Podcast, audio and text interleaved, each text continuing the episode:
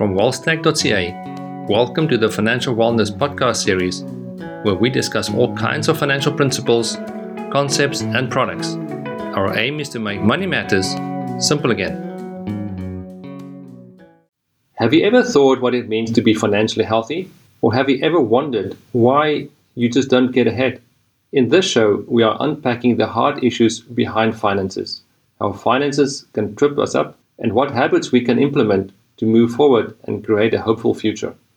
I'm Vincent Heys, and with me in the studio today, I have a friend and financial advisor at Faber Wealth, Daniel Clark. Hi, Daniel.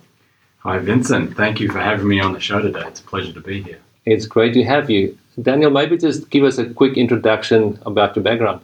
Yeah, it's a it's a varied one and uh, a path, uh, a long and winding road that took me into financial services. I, uh, much like yourself, uh, I'm not from Canada. Haven't have an accent that listeners uh, may or may not have picked up on. I uh, originally am from Australia and moved to Canada um, almost 20 years ago now, and spent a, a, number of years in the hospitality industry as a, as a business owner before moving into financial services in the world of giving financial advice in the last uh, few years. Well, it's great to have you. Unfortunately, we don't play that much cricket here. So, uh, but listen, I, I spoke to a client just last week. Uh, we went through his financial planning dashboard, and he changed jobs, and he, he gave his new salary to me. And immediately he said, "The salary that I earn now is less than the salary I earned in the previous job." And so, off the cuff, the guy just said to me, "What I've learned is that my salary is not an indication of what what my self worth is." And I thought you know, that was such a great comment that the guy gave. So on the back of that, Daniel and I, we spoke this last few weeks about financial wellness, and we thought, what a better way to start this to give our listeners a little bit of a sense in terms of the principles around financial wellness and really talk about the hard issues. And before we start, I do want to give credit to Ron Blue Institute for some of the principles that we're going to talk about today. Before we get into the principles, myths financial myths, what are the stuff that we incorrectly believe about money? One that stands out for me is the more I have, the happier I will be. When I think in reality, the more we have, the more we tend to spend is probably what happens for a lot of us. Yeah, you know what? The what I also kind of feel in my own life is there's that sense that I can control money. Doesn't matter how well my plan is. Sometimes it just doesn't work out. Yeah, and I think life happens, right? And so um, we need to be prepared for as best we can any and every eventuality. Another one that I think as well is that money can give me a sense of security. Mm. Is a myth that I think that a lot of us believe. With that, let us look at some of the stats that we've that we've discovered, especially when it comes to these belief systems. Yeah, I mean, a couple that stand out for me: uh, forty uh, percent of Canadians or working Canadians feel overwhelmed by their level of debt. 35% spend all of their net pay or even more. And I mean, those for me are some really telling, just a couple of the really telling stats about, um, I guess, just how the economy works and, and that idea of need to make more yet spend more, right? Another one that springs to mind is that almost half uh, the people uh, presented in these statistical uh, surveys say that they, they lose sleep because of financial worries. Almost half the population. Yeah, Daniel, if I if I'm uh, true about myself, it also happened to me. Hmm. You know, uh, where I sometimes worry about not having enough, or in times when I do have enough, is how do I protect that? It just happens, and and it's not not the best thing that we can do. Yeah, absolutely. You know, and I think that's where the value of a plan comes into play, right? Is that that reference to go back to and, and adjust if needed. But without a plan, you're you're kind of lost at sea in a way, right? In, in all of these thoughts and, and concerns. Okay, so let's dive into the four principles when it comes to financial wellness that we have. The first one is a heart issue. So, what is going on in my emotions uh, and what I believe? So, there are four things here that we just want to touch on. The first one is stewardship, and it really comes back to this idea that I am stewarding what I've been given and the resources and relationships, health and finances uh, have been given to me, and I need to steward it the best I can. You know, Daniel, when I think about this thing, it's we are mortal, and it's like we're all going to pass away. and it's uh, it just makes you know when I think about this one, it's if I can be a steward of the things that I have, then I can hold it lightly. I'm not I'm not uh, squashing it, and I'm not trying to protect it, but it's more like a farmer being a steward of someone else's farm. I really like this uh, principle here. When you think about what we come into the world with, which is essentially nothing, and what we leave this world with, which is also nothing, you're exactly right. We're, we're merely passing the baton. We're accepting yes. it and passing it along. And so, really, everything that we think we have in this world in our lifetime, we never truly, really own. We're just having it for a period of time. Yeah. I think that, that that idea of not holding on to things too tightly um, for our hopes, our dreams, the possessions we have is uh, a really important, um, a really important principle. The other principle that we want to uh, mention and talk about is contentment you know, 90% of people feel that they are not achieving what they are supposed to achieve. It reminds me of a, of a study or a, a survey that I had heard uh, once. I believe it was done by the, uh, I want to say Happiness Institute, and I could be wrong on this one, but we'll have to do some mm. research after the, after the show. But essentially, it was a survey that was conducted globally on general populations of, of different countries around the world. And uh, the results were three of the top five, I believe, uh, happiest countries in the world were Scandinavian countries. Um, and part of the reason for this was that because they had very low level of expectation for what it took for them to, to be happy. And I think when you compare that to, say, you know, North American culture, mm. it's a really interesting idea in that, you know, when you're waking up every day and have these really high expectations of, about what you need to have in your life to be happy, you're setting the bar really, really high, which makes it that much more difficult to achieve, right? So, mm. you know, the, the converse side of that or the flip side of that is if your expectations are quite low, it's relatively easy to be to be happy on a day to day basis, which I thought was just a really interesting yeah. sort of take on it. Yeah, and I think also if if we are able to travel to different countries that uh, whose GDP is lower than ours in Canada, it also makes it easier to kind of see you know, this is the way that we live, but actually 90% of the people, or 95% of, of the people in the world live with a lot fewer things around them. Yeah. You know, kind of just to bring what you say into, into perspective, you know, it's to be content and then to be appreciative in terms of what we have. And I, and I wonder post COVID how that will be changed for some populations, um, especially, you know, Canada and North America, where I think a lot of people realized they didn't need as much, mm. as many things um, to be happy, and they found ways to gain more contentment out of just spending time together as family and outdoors in nature. Hopefully, getting back to some more, you know, simpler things yes. that that gave them a lot of joy. And you know what? This this level of contentment, it's it's something that I, you know, sometimes I'm good, and sometimes I I, I do feel that I struggle with it, wanting what other people have. Sure. you know, just to be, just to make sure that um, be appreciative of what I have, and not and not trying to get what other people have.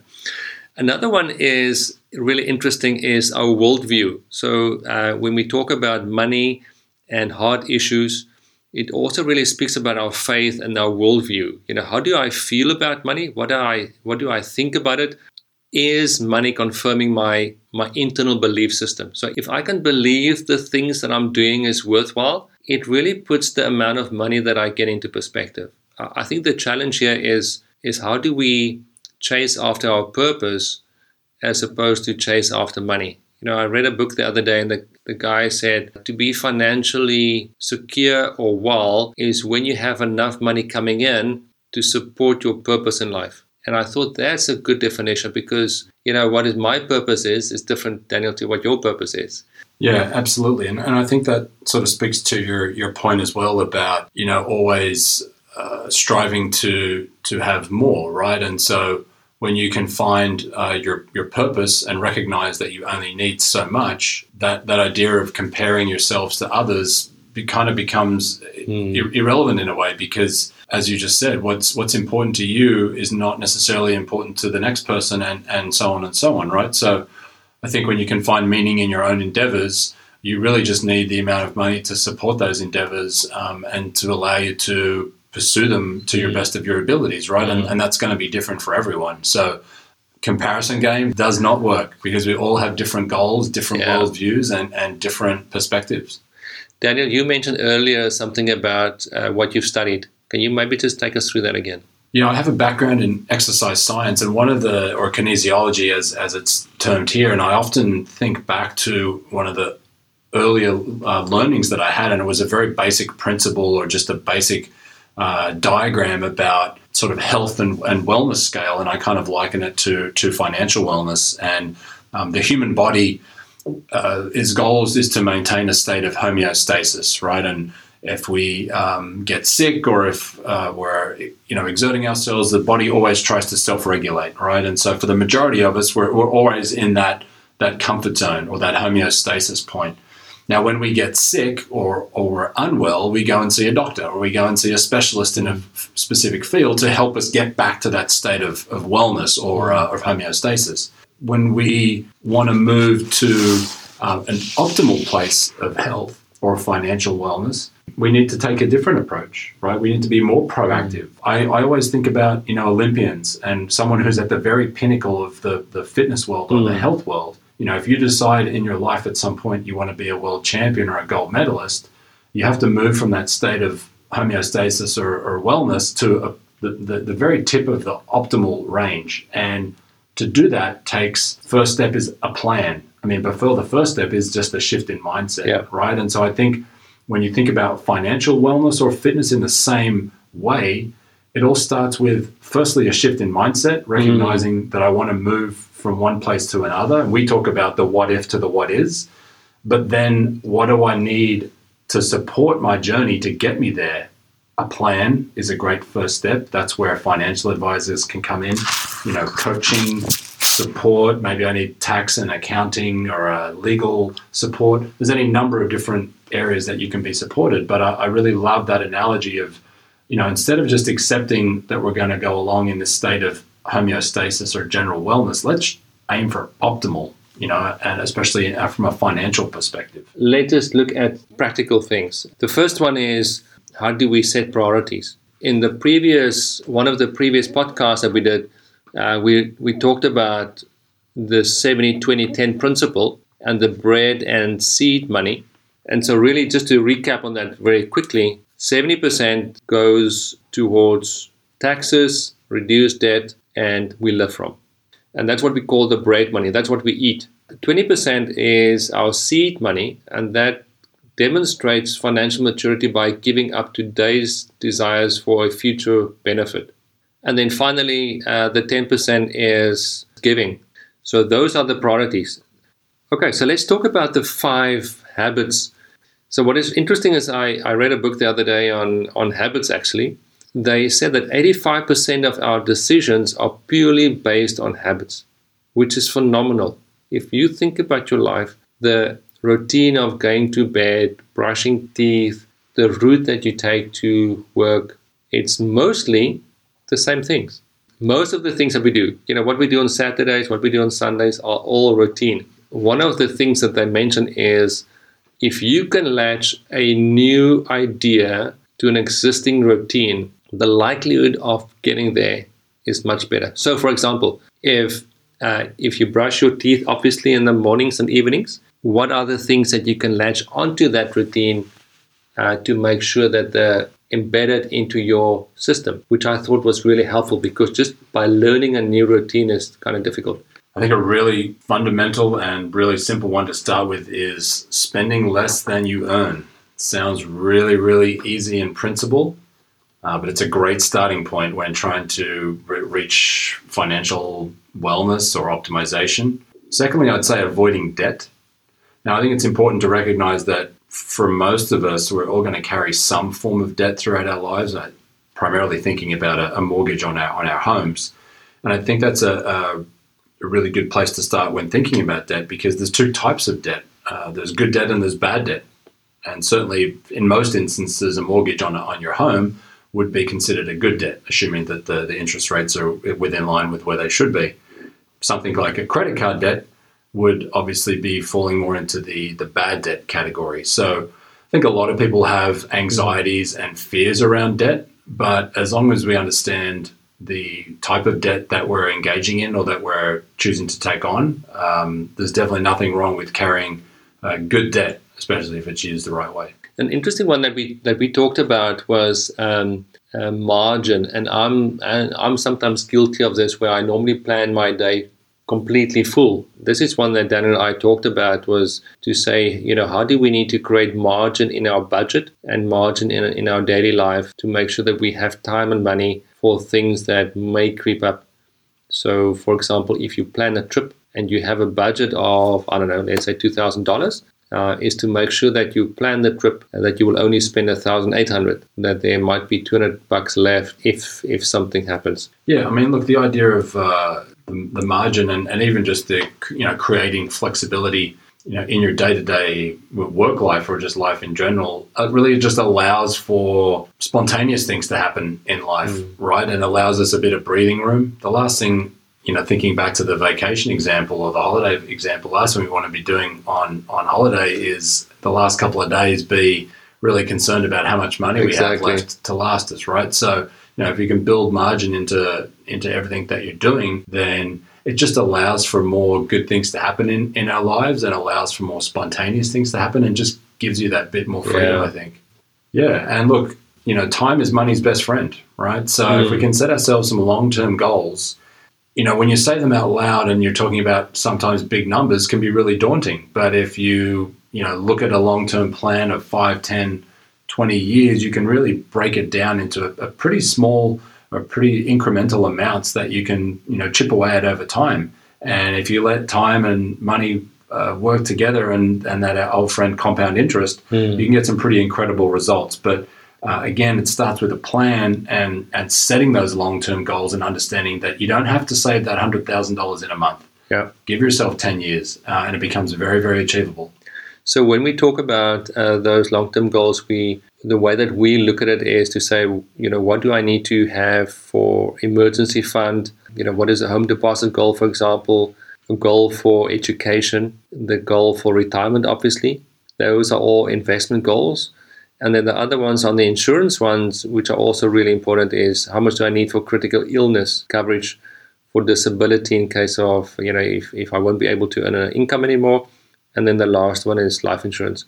Yeah, and I really like the idea of every dollar having a purpose and being given a task, right? And so if we're talking about investments and we have emergency funds, home deposit goals, education, retirement, they all have very different time horizons or timelines with which we want to have those funds available, which means they're going to be very different risk profiles mm. for the type of investment you want to place that, that dollar in, right? And, and same for insurance. You know, setting those long term goals, understanding what each goal is and giving some clarity or quantification around each goal will allow you to make sure that every dollar is working with a purpose at, for the specific goal or goals you've you've set out.